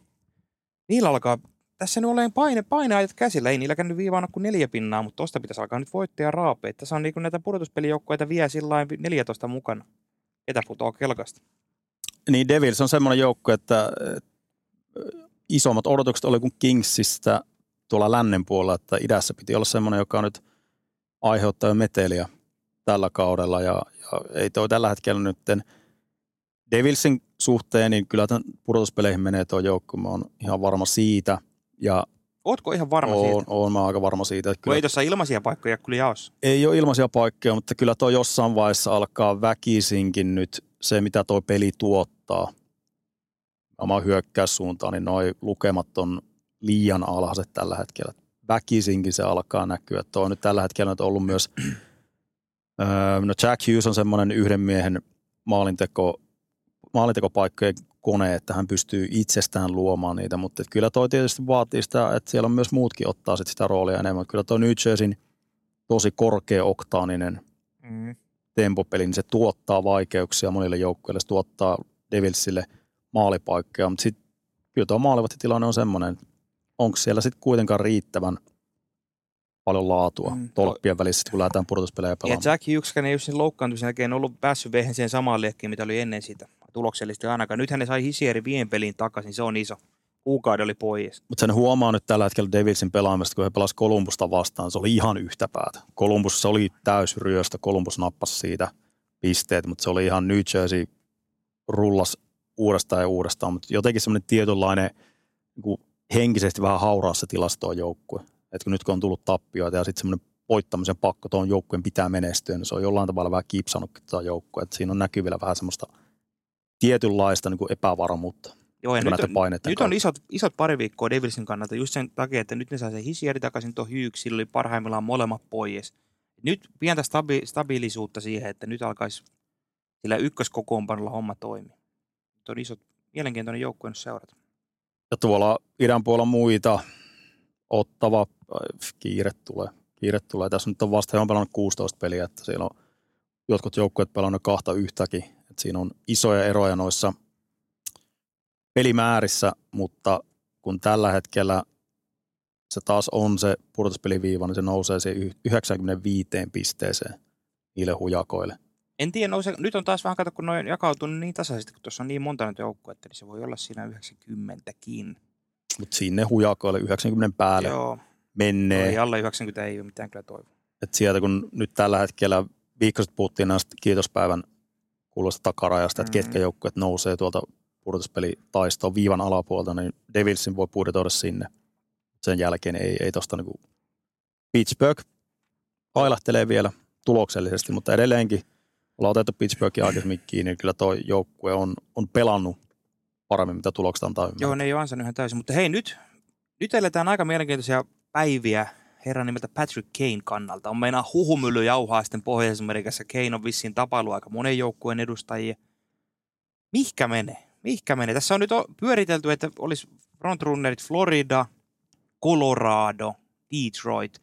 Nyt äsken just kun katsoin, katsoin Twitterin, niin siellä joku heittänyt, että Bostonkin on vielä yllättäen kisassa mukana. Voi veljet. Vielä kun Boston olisi tuossa tossa niinku haaskalla. No, miksei, miksei. Kane. Kyllä tuossa nyt kun Colorado on jaagannut häntä ja, ja kyllä toi Colorado nyt tuommoinen tähtisikerme, no miksei sitten yksi tuommoinen vielä kokenut kaveri siihen mukaan. Mutta mä näkisin, että Patrick Kanein itsensä kannalta, niin tuo Florida varmaan tällä Sama. hetkellä semmoinen, joka houkuttelisi, kun katsoo sitä joukkueen kokoonpanoa, miten se on kasattu, minkälaisia pelaajia siellä olisi, niin mä näkisin Keini Floridassa. No sama, koska sillä olisi siellä ihan täydellinen ruutu valmiina. Alexander Barkov Sam Reinhardtin rinnalla ykkösketjussa. Siinä on Öö, Evan Rodriguez nyt pyörin. mä heittäisin näin päin. Mä ottaisin, Koska öö, Verheegi, Bennett, Tatsuk on aika hyvä kolmikko. se on helvetin hyvä kolmikko. Öö, no Barkovin rinnalla, siihen on periaatteessa ihan sama kuka siellä laitetaan, niin hän pelaa paremmin kuin jonkun toisen kanssa, mutta mä näkisin näin, että jopa nyt saisi sen top 9 semmoisen tikkiin, että jos Kane menisi Floridaan, niin ottaisin ihan Matthew Kachuk, Patrick Kane samaan ketjuun, eli Verhegi menisi takaisin Barkovin rinnalle ja Rodriguez menisi sitten No ei kolmosketjuun. toi aika huono. Eli siinä olisi niin Verhegi, Barkov, Reinhardt, sitten olisi Kane, Bennett, Kachuk. Ja nimenomaan nyt tässä niin se, että, että Kane, näkisin, että Kachukin rinnalla, Sam Bennett, kaksi semmoista aika rämäpäistä, jotka pystyy tietenkin taitoa ihan valtavasti, mutta että semmoinen niin artisti siihen rinnalle, kaksi semmoista ajokoiraa, voisi toimia aika hyvin. Mutta siinä on myös se, että sitten pitää Luostarisen ja Lundelin pitää nostaa tasoa, että Mm. on semmoiset kolme ketjua, jotka pystyy tuottamaan paljon, ja Rodriguez olisi sitten siinä kolmantena, niin Mm, siinä voisi olla yksi. mm. Vähän samoja fipoja kyllä, kun kieltämättä Claude Giroux, kun tuli silloin aikanaan sinne. Se ei oikein lähtenyt missään vaiheessa. Florida on vähän erilainen joukko, ja puhuttiin siitä, ne on vähän muuttanut. Nyt voisi ehkä sopia paremmin tuommoinen taituri, taiteilija taituri siihen. Colorado on sen takia vähän, sitä mä en oikein usko, koska toi, niillä on niin vaativa se pelitapa, se tempo, mitä se Bednar haluaa. Ole, nyt on nähty, että nämä kesänkö hankinnat ei ole vielä ihan päässyt sisään siihen täysin. Tatar, Johansen, Ruan, Colton, Wood. Se ei ole vielä lähtenyt rollaan sillä mailla. Mä en tiedä, haluaisiko ne... Se pitää sanoa, että Juan on parantanut. No Et siinä on, voi olla, että hänestä voi olla vielä iloa keväällä ja semmoista. Mutta se ottaa aikaa. Se ottaa aikaa, niin kuin on nähty näiden kanssa. Että se ei välttämättä sovi se Keini sitten erikoiskaarteluinaan tonni. Mutta joukkue, joka näistä edellä mainituista kaipaisi Keiniä eniten, niin se olisi Detroit Red Wings. Oo, mutta kun Det, tässä on taas Keini ilmeisesti haluaa nyt niin kuin voittaa. Siis aika helppo olisi ymmärtää, että hän haluaa niin contender-tason joukkueeseen. Mitä Florida on osoittanut kohdalla olevan. Detroit ei ole semmoinen jengi. Ei, ei, ei missään nimessä. Mutta semmoinen, jos heillä nyt olisi semmoinen paketti tarjota, niin Keini voisi tuoda, jos hän on vaan asianmukaisella asenteella mukaan, niin voisi tuoda nimenomaan tuohon Detroitin joukkueeseen nyt just semmoista, siinä on nyt tällä hetkellä totta kai Larkin, DeBringat, Raymond, löytyy semmoista kärkiosaamista, mutta et ei toisit kuitenkaan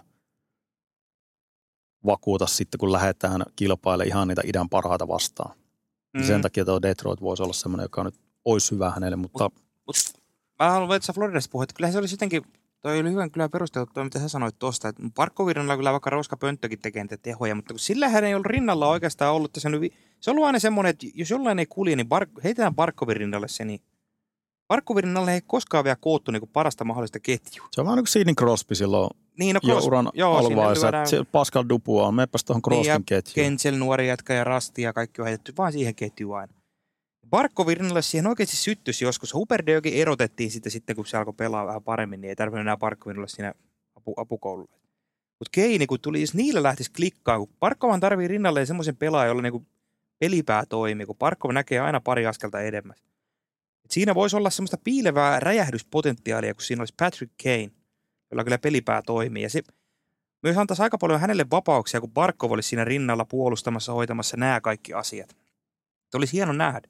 Floridasta semmoinen ihan muuten pieni asia, mikä niillä varmaan nostaa vetovoimaa nyt. nyt. Niillä aukeaa tässä, että olisi joulukuussa niin uusi harjoituskeskus. Fort Lauderdalein keskusta. niillä ollut se ongelma, että se on ollut niinku mukava paikka asua, mutta niiden kaikki fasiliteetit on siellä ihan ympäri ämpäri. Se halli on siellä suolaidalla, totta kai Sunriseissa ja sitten Parkdaleissa oli tämä, eikö hetkinen, Coral Springs, eikö ollut? no se on siinä Parkdalein vieressä, mutta aika semmoinen, no Joo, se harjoituskeskus on aika ihan, sekin on ihan siellä hevon kuusessa. joo. No, ja se on kaukana hallista, se on kaukana sieltä pelaajia. Nyt ne saa sinne, missä kaikki pelaajat melkein asuu siinä Fort Lauderdaleissa, niin sinne se harjoituskeskus. Ihan viimeisen päälle. Tuommoisellakin asialla on niin vetovoimatekijä varmasti merkitys. Kaikki vaikuttaa, tuommoiset pienekin jutut, ja tuo nyt ei ole ihan pienikään juttu, mutta se, että, et, ja nämä niin palkkahommatkin, että mikä on veroprosentti Floridassa, niin sieltä jää myös näppejä vähän mm. enemmän. Teet sen saman diilin jonnekin muualle, vaikka Michiganiin, niin vähän eri asia. Et näillä on kaikilla merkitystä totta kai. on. Sitä on useamman vuoden rakennettu. Mä muistan silloin, kun mäkin asustelin siellä silloin pari vuotta sitten vähän aikaa, niin tuli monesti käytyä ihan vaan kävelemässä ja lenkkeilemässä siinä puistossa. Silloin jo rakennettiin tätä. Tosi mukava alue. Nyt sinne tulee harjoituskeskus. Hypätään länteen nopeasti vielä pakko ottaa tuosta Edmontonista kiinni, koska me ollaan nyt sitä, sitä piiskattu tässä nyt ihan aiheesta kiinni. Ja nyt siellä on McDavid taas osaa pelata jääkiekkoa. Tuloksekkaasti. Näköjään, näköjään. Kyllä se on nyt semmoinen, että McDavid sen taas harjaa ton pistepörssin. Kattokaa vaan. Se on nyt tällä hetkellä, vaikka on tosi vaikeaa oli, nyt se on jo noussut sinne pistepörssin, onko se nyt 15 vai No 16. siinä jakaa sitä Mutta käytännössä niin tämä on hyvä esimerkki tästä McDavidin uskomattomasta kyvystä hakata noita pinnoja. Et se oli jossain vaiheessa nippanappa sadan parhaan joukossa. Sitten tuli tämä neljä ottelun putki, missä se takoi sen 12 pinnaa. Silloin, niin se on, nousi 20, silloin on 15. 25, ykkösenä on Kutsero 35. Kyllä tuo, no varmaan vedonlyöntikertoimet on taas kääntynyt siihen, että McDavid on todennäköisen pörssivoittaja. No kannattaa laittaa rahat sen, sen puolesta likoon. Että kyllähän toisen vaatii. Edmonton, että siellä on Rice, McDavid, ei se tarvitse viittä neljää pinnaa joka ilta lyödä, mutta kuitenkin semmoista, että se alkaa se ylivoimapelaamisen kautta skulaamaan ja saa vähän sitä lisähappea.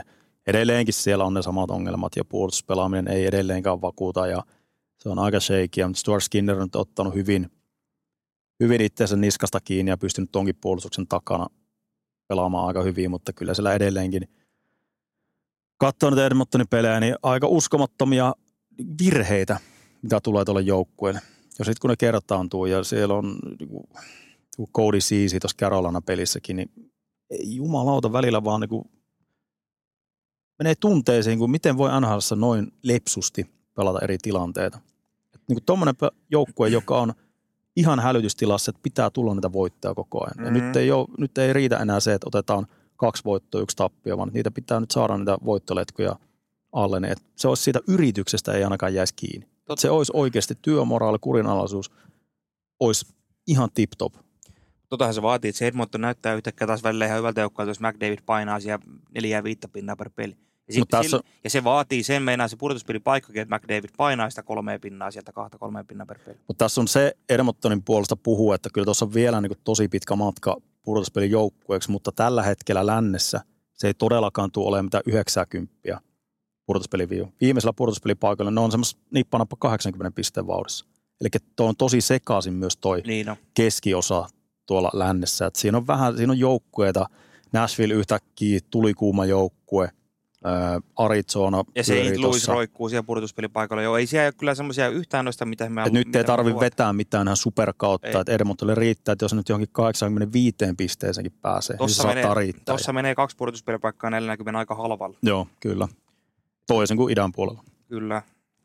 Idän puolella. Hei, no viimeksi Patrick Laanetta ruodittiin aika pa- paljon, niin otetaanko siitä pieni tilannepäivä? Pitäähän se päivittää. Nyt tässä on kolme peliä nähty penkityksen jälkeen ja niinhän siinä kävi, että verkko heilu, heilu heti Chicagoa vastaan, että se oli niinku Joo, se oli hopealautasella tarjottua. 7-1 maali siellä. Niin, mutta kuitenkin sai maalitilin auki ja nyt on vihdoin ja viimein nyt siellä on ymmärretty, että ei se sinne keskikaistelle nyt kannata tunkea sitä. Että jos halutaan, että Patrik Laine pelaa paremmin, niin kaikista vaikein paikka on siinä keskellä nyt saada sitä hommaa toimimaan. Nythän on sentään laidassa Joo, pelannut, Joo, mutta kyllä tuo edelleenkin niin huomaa, että ei, niin kuin itseluottamuskaan ei ole varmasti parasta luokkaa. Että vähän nyt on semmoista niin kuin varovaista pelaamista. Että nyt huomaa, että ainakaan ei semmoisia niin kiekollisia virheitä ei halua tehdä hirveästi. no, mutta niitä on tullut. Mä tuossa just tänä aamuna kelailin läpi tota, Kar- Carolina vastaan, kun ne pelasi viime. Viimeksi joo. Joo, siinä heti eka avauserässä lainille tuli kyllä taas aika karmea hassi. Aho ja Teräväinen painosti sen karmeeseen virheeseen puolustusalueelle. Niitä tulee jo, mutta ilmeisesti oli pelannut sitten taas Devilsia vastaan ihan hyvän pelin, missä sai kolhua. Joo, siinä oli 12 minuuttia pysty pelaamaan siinä, että joutui vähän paikkaatavaksi muuta, mutta siinä mielessä niin kuin vähän jää repaleiseksi sekin matsi. Joo, mutta kyllä tuo Columbus, se täytyy sanoa, että ne niin kuin oikeasti rakenteellisesti se pelihän on paljon parempaa kuin aiempina kausina. Niillä ei vaan nyt se materiaali riitä. No sanotaan näin, Et että, nehän otti tuossa pari voittoa ja nyt pisti Carolinan tiukille. mm, sanotaan näin, että rakenteellisesti nimenomaan kiekottomana, Niin puolustussuuntaan, joo. niin se on, se on parantunut. Totta. Siellä on nyt tällä hetkellä Pascal Vincent laittaa hiihnan paljon kireemmälle kuin Brad Larsen. Joo, että ne, jos, pelaa, ne pelaa jos ei- nihilististä puolustusta. Joo, jos, jos ei hommat maistu ja ei takakarvat ja sivupaineet ole kunnossa, niin se, siitä saadaan kuulla. Mutta kyllä tuo edelleenkin on hyökkäyssuuntaan, niin se on aika köyhää pelaamista. Että se väkisinkin vaikuttaa varmasti niin kuin Johnny Gaudreau, joka elää kiekosta. Ja hän vaatii paljon kiekkoa itselleen, että pääsee tietyistä paikoista haastamaan. Mutta kun se on hirveä vaade tällä hetkellä nyt sinne hyökkäyssuuntaan, tuolla, että se on niin jatkuvasti ylöspäin, ylöspäin, ylöspäin, ylöspäin. Ja kun tuossa nimenomaan, kun ei ole sitä laatua niin paljon tuossa joukkueessa, avauspelaaminen on ajoittain ihan karmeen näköistä, kun sitä pusketaan sitä kiekkoa väkisin. Ja se on välillä ihan semmoisia niin kiekosta luopumisia tilanteissa, missä voisi aika rauhassa kierrättää kiekkoa. Ja kun näkee vaikka semmoisia, että siellä on vaihto kesken, niin yksi lähtee puskemaan ja sitten lähdetään jotain niin dump and chasea heittämään. Tuossa näkee, että se on vasta niin alkutekijöissään, kun on joutunut siihen puolustuspelaamiseen kiinnittää paljon huomiota. Se on aina se helpoin osa-alue laittaa kuntoon, että se puolustuspelaaminen, että siinä ei tule semmoisia niin ihan älyttömiä rakenteellisia virheitä. kuntoon. Et siinä, siinä se on, niin kuin, on paremmalla tiellä Columbus tällä hetkellä, mutta se nyt vähän oireilee vielä tuossa kiekollisessa pelaamisessa. Ja sitten Laine ja nyt on ne kasvot, jotka sitä niin kuin köyhää kiekollista peliä niin kuin oikein niin kuin ilmentää parhaiten. Ja siinä tullaan tähän, mitä sanoin äsken, materiaaliongelmat. Eihän siellä vieläkään ole niitä senttereitä. Boone Jennerit, Ja. Fantili on ihan, Fantili, äh, mutta ihan raakille. niin, vielä. ei ihan turha odottaa, että hän on Saan semmoinen, joka, joka kantaa tällä hetkellä nyt tota Sillinger. joukkuetta. Nyt se sentteriongelma ilmentää parhaiten tätä Kolumbuksen kiekollista peliä ja lainetta kokeillaan sinne. No kun Boone Gender, niin eipä, se on, se on tota, ei, ei häneltä hirveästi enempää voi vaatia. Se on joka ilta siellä on oikeasti kaikki pelissä. Se on, hän näyttää kapteenina esimerkkiä ja on, on semmoinen raastaja, mutta katto on mikä on. Ei häneltä voi odottaa mitä ykkössentterin vastuunkantoa, kun hän ei ole ykkössentteri, hän ei ole kakkosentteri huippujoukkueessa. Olisi ihan loistava kolmosentteri jossain hyvässä joukkueessa. Niin, niin tässä oli tuore Rajat uutinen. tulee vastaan. Huomasitko tämän uutisen Kolumbuksesta, että siellä nyt haluaa yksi pelaaja taas pois sieltä? Joo, Venäjän veli. Venäjän veli Dimitri Voronkov, joka on ihan ok, eikö sen ekaa kautta pelattu? tuossa 16 Joo. ja 9 pinna, ollut aika piirteä, semmoinen röyhiä voimahyökkäjä laituri ja, tai energiapelaaja. Niin, hän haluaa nyt pois. Ei tämä voi olla ihan sattuma, että Kolumbuksessa on vähän näitä, näitä tapauksia. Ok, se Texier oli vähän vissiin asia erikseen, kun hänellä oli se perheasia. Mutta että tähän saumaan nyt vielä tämmöinen, että joku hyvä, ihan piirteisesti esittynyt pelaaja haluaa sieltä pois. Niin oma varaus. Ja silloin kun varataan organisaation pelaajia, niin siellä selvitetään kaikki taustat juurta jaksain, minkä luonteinen kaveri, miten sopii tähän meidän organisaatioon. Niin, Ja sitten näin nopeasti tulee tämmöinen, että tietysti jos tapahtuu jotain äkkiseltään jotain niin kaukanon ulkopuolista hommaa, niin niillehän nyt ei hirveästi mahda mitään, mutta, mutta se, että väkisinkin tuossa tuli vähän, että jaha, taas, taas uusi tapaus. Niin, ja sitten kun mä oon vähän ihmetellyt, kun Kekäläinen ja coachi scouttauspäällikkö Siren on nimenomaan näitä venäläisiä on haalinnut viime vuosina ihan pirusti tänne. Et näitä nuoria, Kirill Matchenko, Dimitri Voronkov, Jegor Chinahov ja totta kai Provoda, mutta ei ollut, se ei ollut varaus. Mut noita nuoria venäläisiä varaillut tosi paljon. Ja niissä on kuitenkin ollut aina tämä leima, että tiedetäänkö ihan tarkkaan, että minkälaista persoonaa ja henkilöä sieltä on tulossa. Niin tämä Voronkov no oli tämä tuoreen esimerkki, että en tiedä. Että mikä Kolumbuksen kohdalla ihmetyttää, herran nimeltä Ken Johnson. Tämä nuori, joka oli viime kaudella eka kauden pelas, hyvä semmoinen luova pelaaja, mitä Kolumbuksella ei tosiaankaan ole ihan hirveästi se kokoonpanossa. Eikö hän ole vielä sentteri? Joo, joo, varattiin sentterinä ja nyt tietysti oli jo nähtävillä, että varmaan alkuun laiturin tontilta niin ajetaan sisään NHL, mutta ja vielä pelaaja, joka oli se kirkkain timantti tuossa Niin. organisaatiossa. Hän on hei viitosvaraus kesältä 2021 ja häntä nyt vaan kyykytetään tuolla AHL. Jäkkä mikä mulla tuli tästä mieleen. Onko Ken Johnson se pelaaja, joka vasikoi tästä Babcockista Paul Bisonetelle? Se oli nuori Hyvin pelaaja. mahdollista. Mulle tuli tämä väistämättä mieleen, kun hän pakoi tuo AHL puolitoista pinnaa per peli ja Columbus pitää näitä tai Oliviereja ja muita puukäsipökkelöitä tuolla ylhäällä. Että onko tämä jonkinnäköinen rangaistus Ken Johnsonille? Tämä on ihan spekulaatio tosiaankin, mutta vä- väkisin tuli mieleen siitä. No siinä on aika pieni piiri, että sitten kun lähdetään rankkaamaan, että ketkä sieltä, kun siellä on nuoria pelaajia, niin siinä on se tietty pooli, ja sitten siitä rupeat katsoa niitä, niin Koska, yksi, miksei? koska se on ainakin tietysti yksi yksittäinen pelaaja, joka vuoti nämä asiat Spitting Chicklets podcastaa ja Paul Bisonetelle käytännössä aiheutti tämän Kolumbuksen kaauksen ennen kautta Mike Babcockin potkut. Jos Jarmo Kekäläinen old school coachin ei ole hirveästi nähnyt mitään ongelmaa Babcockin toiminnassa, niin on voinut kyllä mennä vähän huuruun, jos se on tämmöinen yksi kaveri siellä ollut. Koska mä en nyt näe mitään muuta syytä, että miksi toi Johnson on tuolla AHL. Columbus ei nyt, mä ymmärtäisin, jos Columbus olisi semmoinen contender-joukko, että ne ei nyt voi ottaa tämmöisiä nuoria pelaajia tuonne kokeilemaan, mutta tämä vähän haisi, tämä vähän haisi. Ja me otettiin Johnsonin aikaisemminkin, että hän vaihtoi sitä agenttia Sekin kanssa. vie, Nyt sekin siellä on vie. Pat Brisson, joka, jolla on ollut aika tulikiven katkuisia neuvotteluita Jarmo Kekäläisen kanssa. Tätäkin kautta, niin tuossa on aikamoinen Niin. soppa. Ja- Että tämä on, tää olisi mielenkiintoista olla kärpäsenä Jos katossa. tämä jossain vaiheessa paljastuu, että se on rangaistuksena tuo AHL, niin tämmöinenhän jättäisi ihan hirveät arvot myös. Hän on niiden ihan supertalentti, jonka varaan piti rakentaa tätä organisaatio. Ei varmasti tulisi tulevaisuutta. Nyt Voronkovi lähti. Minkälaiset arvet jätti Patrick Lainelle tämä penkitys? Häntä nöyryytettiin, hän koki sen itse nöyryytyksen. Onhan tässä vähän nyt vaikuttaa, että Jarmo Kekäläinenkin on semmoinen hei, hengestään taisteleva antilooppi, jolla on leijona perässä, joka vaan säntäilee joka suuntaan. Nämä ratkaisu, mitä tässä nyt on tehty, koska se Patrick Lainenkin penkitykset viimeksi ei puhuttu sitä, mutta eihän tuommoista, no, ton profiilin äijää penkitetä ihan vaan pelkällä päävalmentajan päätöksellä. Koska voidaan, kuinka ne ramifikaatio, miten sitä voi seurata tulevaisuuteen. Että kyllä siinä on varmasti täytynyt olla GM hyväksyntä sille toiminnalle. Tai sanotaan näin päin, että tulokas valmentaja, jos tekee tämmöisen päätöksen yksin, niin se on aika kova Niin temppu. hän Voi... voi- Jos on semmoinen kaveri, sanotaan Mike Babcock penkittää Mitch Marnerin, silloin, silloin kun hän oli siellä, niin sen, sen pystyy Mike Babcock itse tekemään. Ja hän, hän pystyy niin ottamaan sen, siitä sen niin kurat niskaan, mutta et minkä profiilin valmentaja sen tekee, niin sillä on merkitystä. Niin, ja sitten kun tämmöinen, jos puhutaan joukkueen jättisatsauksesta, johon on sidottu palkkakatosta leijonan osa, niin hän tämmöisen tarkoituksellinen nöyryytys voi heijastua ne vaikutukset niin kuin tulehtuneena väleinä joukkuehenkeenä pitkälle, niin ei sitä ihan ruukivalmentaja kyllä ilman esimiehensä suostumusta. Mutta sitten pitää myös antaa Minnesotelle siitä pisteet, että pelin suorittaminen ei ollut alkuun kanssa mitä ton hintaista kavereita pitäisi Ei, saadakin. se siinä mielessä, että jos niin kuin ensin herätellään siihen, että sut laitetaan vilttiin kolmannessa erässä peli, joka pienenee, se on, se on semmoinen hälytysmerkki, että nyt, nyt pitää oikeasti ruveta hommiin. Ja jos Mm. sekään ei tepsi, niin ei se ole mitään muuta vaihtoehtoa, kun laittaa Kyllä. katsomon kautta ja lähtee sitä kautta Ja kasvamaan. nythän tästä jostain, mä en tiedä oliko näillä mitään perää, kun nyt jossain luiskelin Twitteristä jotain laineen kauppahuhuja, että onko kaupa ja näin päin pois. Jotain Detroit ja joku oli, että mä en tiedä oliko nämä jotain ihan fanipohja heittoja, vai olisi niillä jotain totuuttakin, mutta tämmöisiä mielenkiintoisia puheita tuossa.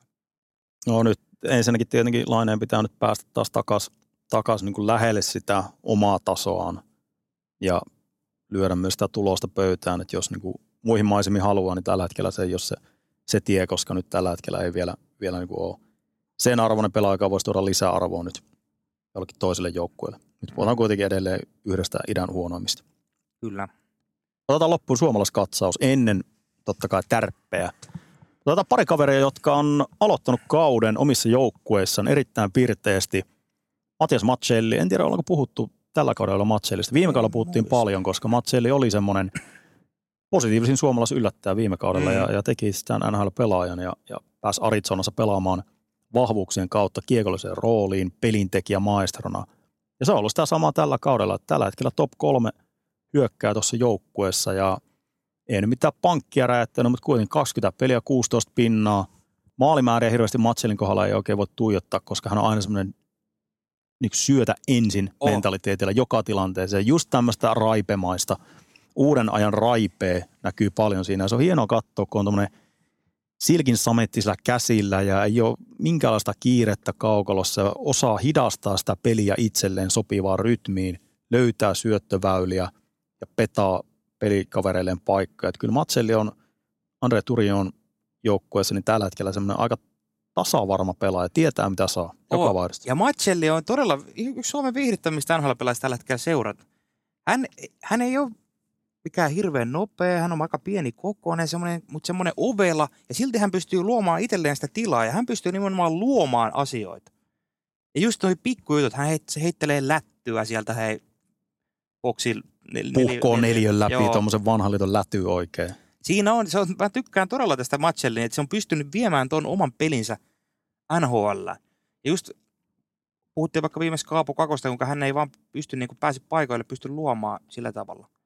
Kaap, Matias Matchelli, hänellä on joku taikasauva, millä hän kaiken ruuhkan keskeltä pystyy luomaan niin kuin asioita. Pizzeria Macelli. Kyllä. Homma toimii tällä hetkellä. Ja se on, miten minkälainen sopimuksen se nyt sai? Se ei ollut mikään ihan jätti, pari vuoden taisi olla. Mä tarkistan tuosta. Siltadiili. Joo, kolme vuotta, 345, 325 siis per vuosi. On kyllä vähintäänkin rahansa arvoinen kaveri. Ja se on seuralle ja pelaajalle hyvä, että nyt on vasta yksi kausi takana, milloin hän näyttänyt, että nyt, nyt tässä on potentiaalia. Että nyt nämä on nimenomaan näitä pankkivuosia, kun hän pystyy sitä tulevaisuutta kohdi. Ja se seuraava, jos tämä jatkuu tämmöisenä sopimuskauden loppuun asti, että se kehitys jatkuu, niin sitten on edessä se, että hän tekee sen pitkän diilin ja Mm. varmistaa oman tulevaisuutensa tuossa organisaatiossa. Ja Matsellista se on huomioida, että hänen niinku tehonsa, mitä nyt on 20 peliä 16 pinna, ei ole tullut missään ryppäissä. Että olisi Tasaisen varma. tasaisen varma. Siellä on oikein joka pelissä se 0 plus 1, 0 plus 2 Matsellilla. Se on hieno, hieno nähdä, että kulkee. Mikähän tuo Ju, Juuson välimään tilanne nyt sen jälkeen, kun tuli, se oli niin saatana ilkeä, kun se kiekko tuli suoraan pläsiin, Jani Hakanpää lämäs suoraan suuhun ja, ja sen jälkeen jätti kentän, mutta ei ole siitä sen jälkeen päässyt peleille, että tällä hetkellä poissa toistaiseksi. Joo. Toivottavasti nyt ei ole mitään vakavampaa, että tässäkin on nämä päävammat ja muut, mitä tuommoisessa tilanteessa voi tulla, niin ei ole hirveästi kuulunut mitään sieltä. Joo, ja se oli harmi homma, koska Haka, toi Välimäkihän aloitti kauden ihan loistavasti. Ei Kyllä. tehoja ei hirveästi tullut, mutta peliin hänellä oli iso vaikutus ja sai sitä isoa vastuutakin. Ja niin kuin tuo edistyneet tilastot näytti helkkari hyvältä. Toivottavasti pääsi nyt pelaamaan. Arizonakin on nyt vähän tuossa, no se on yksi näistä joukkueista just, jotka taistelee niistä halvoista alennuskorin pudotuspelipaikoista. Arizonasta muuten ihan pikku knoppi. Niiden sopimustilanteesta tämmöinen asia, että niille ei yksikään pakki kiinnitetty tämän kauden yli.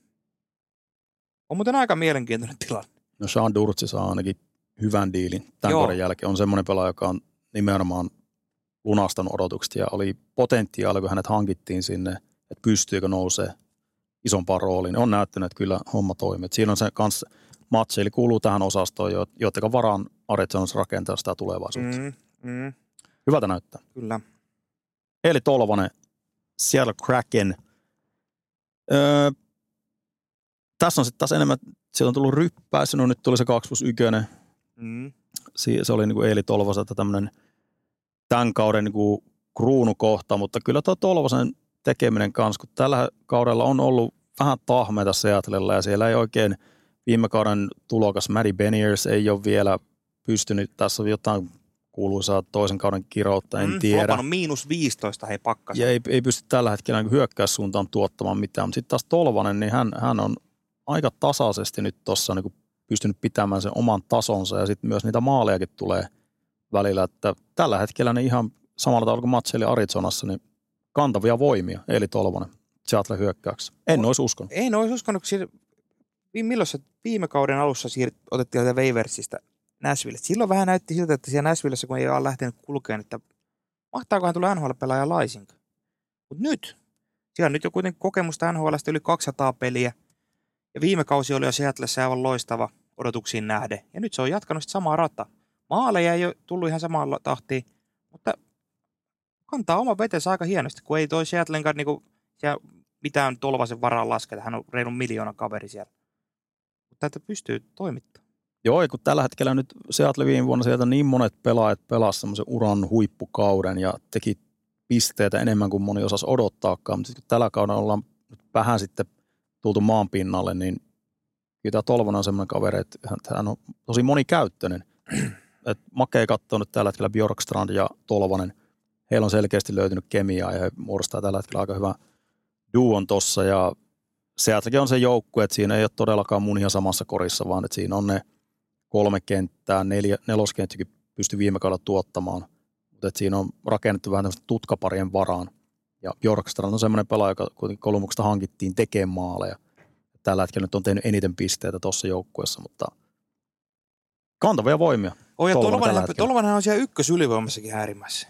Nyt ollut tässä ainakin jossain viime peleissä, kun katselin. Joo, joo, kyllä. Niin on aika huikea, se on iso hatunnosto, että hän on aivan ykkösylivoimasta. Se laukaus, siinä on vielä potentiaalia tehdä oikeasti kovempaakin tulosta, mitä on nyt nähty. Ihan sen laukauksen ansiosta. Ja mitenkä tämäkin tähän pisteeseen ollaan päädytty, niin Tolvanen nimenomaan rupesi hommi. Mm. jo tuolla Nashvillen ajoilta ja Milwaukeeissa grindas siellä ja nimenomaan sen vastuullisuuden kautta pikkuhiljaa sai peliaikaa ja, ja kyllä tuossa Seattlessakin nimenomaan sen vastuullisuuden kautta on tullut tuohon joukkueen sisään, että ei ole olettanut, että hän pääsee nyt tulosrooliin ja, ja pääsee paukuttamaan maaleja pointilta, vaan että nimenomaan sen 5-5 pelaamisen kautta ja sitten kun siellä on edelleenkin se laukausuhka ja hänellä on loistava laukaus, niin nyt, nyt kun on se pelipohja on riittävän stabiili, niin siihen on helpompi lähteä rakentamaan myös sitten se erikoisosaamisen varaan. Että tällä hetkellä niin voi olla Tolvanen nyt hetkinen, monenko pisteen vauhdissa tällä hetkellä, että jos 15 pinnaa 22 otteluun. Niin, tällä hetkellä- siinä 6, 60. Melkein 60 pisteen taarissa. Joo. Kutittelee 20 maalia. Ja Se olisi erittäin kova kausi. Niin joo, ja sitten hän, Tolvanen silloin kuitenkin monilla varmaan mielikuva vielä siitä, että se oli se sniperi, mistä painettiin elämäkertakirjaa silloin 19-vuotiaana ja näin. Mutta just mitä säkin sanoit, että hän sieltä AHLn kautta grindasi itsensä. Nashvillessä ei silloin coachi, mä en muista kuka siellä oli. Kaljupää. John Hines. Heinz. Niin tuota, se ei antanut Tolvaselle oikein mitään vapauksia, että se veti siellä nelosketjun roolia, oppi grindaamaan. Joo, hy- terveellä pohjalla tuo Tolvasen pelaaminen ja mene- menestys tällä hetkellä. Sitten jakson loppuun vielä. Perinteisen tyylin Turun tärpit. Ja kyllähän sitä Viaplay tärpi. Viaplay-tärpit. Ja kyllähän niitä tärppejä tällekin viikolle löytyy. Löytyy, palaa. tuossa on ihan muutamia. Tässä on pikku nuketteja tiistai keskiviikkoilta Toronto, Florida. Viime kevään purtuspeli uusinta. Ja tuota, mielenkiintoinen taisto noin niinku purtuspeli joukkueiden keski. Sitten keskiviikko Siinä itse asiassa torstai. nopeasti tuosta, molemmat on vähän tämmöisessä minislampissa nyt. Ei ole mitään niin luisua, Mhm. mutta molemmilla on, on tärkeä viikko. Pitäisi saada vähän käännettyä kurssia. Keskiviikko torstai yö Rangers Detroit. Ai ai. Tässä on kova testi tuolle Detroitille. Rangers, niin kuin puhuttiin, on ollut kuuma, stabiili paketti kasassa. Niin nyt Detroit, jos ne aikoo sinne purtuspeleihin mennä, niin tämmöisiä pelejä pitää voittaa. Nyt mennään lauantaille suoraan siitä. Prime Timeissa aika hyvä peli. Dallas Tampa. Ei ihan tutuin, tutuin tuota matchup eri konferenssijoukkoja, mutta hyvä, hyvä peli, laatu peli varmasti luvassa. Siellä Andrei Vasilevski nyt palannut. Eikö hän pelannut jo tuossa? Joo, ja kyllä tässä aina, kun Dallasia hirveästi prime timeissa näy, niin nämä on hyviä hetkiä myös Suomen päässä sitten päästä katsoa ja ihmisten aikaan Dallasia. Odotukset on kovat tuohon joukkueeseen Mm. kuitenkin tällä kaudella. Mm. lauantai, sunnuntai yöllä muutenkin tuon primetime-pelin jälkeen niin on tosi paljon hyviä pelejä. Et siellä on muun muassa Battle of Pennsylvania, Pittsburgh, Philadelphia. Siinäkin on tosi iso peli, kaikki jännitteet totta kai paikallispeliasetelman lisäksi.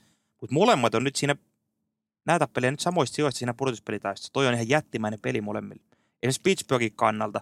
Nämä nyt pitäisi voittaa, vaikka on näyttänyt ihan hyvältä, niin nyt pitäisi saada tulosta. Sama Philadelphia, jos ne tämmöisiä pelejä voittaa, niin sitten alkaa ihan oikeasti uskoa olen siihen, että Philly voi mennä pudotuspeleihin. Ja sitten vielä lauantai aika herkku pala Toronto-Boston. Tässähän on nyt kaukalla ulkopuolella jännitettä sitten, tai siis kaukalon sisäpuolelle se jännite siirtyy. Molemmissa, molemmissa. Totta kai on ihan suuri rivalry, NHL parhaita näitä rivalry-otteluita, mutta tämä Marchant Liljegren tapaus, mikä oli edelliskerran, kun Toronto ja Boston kohtas, kun Brad Marchant telosen Liljegreeni. Sheldon Keefe vaati, että vaati silloin kovaa aina julkisuudessa, mekin otettiin itse silloin kiinni, että Toronton joukkueen pitää vastata, jos heidän pelaajan tilataan tällä tavalla. Miten nyt Toronto ottaa herra Marchandin vastaan, niin tuossa on aika, aika isot jännitteet tuossakin pelissä. Päästäänkö Ryan Reeves irti? Niin, niin. Mutta jäädään näitä seuraamaan. Siinä se oli. Nyt päästään Touru Toipun rukareissusta ansaitulle. Sä oot lomalla tämän viikon. Joo, joo, ja nyt tämä iso NHL-viikko, nyt on taas tarkassa syynissä, kun muutama päivä meni pääosin hiidon, hiidon parissa, niin nyt on hieno päästä katselemaan tässä vähän lomalla NHL. Kiitoksia seurasta ja viikon päästä jatketaan tuttuun tyyliin. Es-tu prêt, Monsieur Toru? Au Canada, terre de nos aïeux, ton front Merci, c'est suffisant, Monsieur Toru. Eiköhän tää ollut tässä.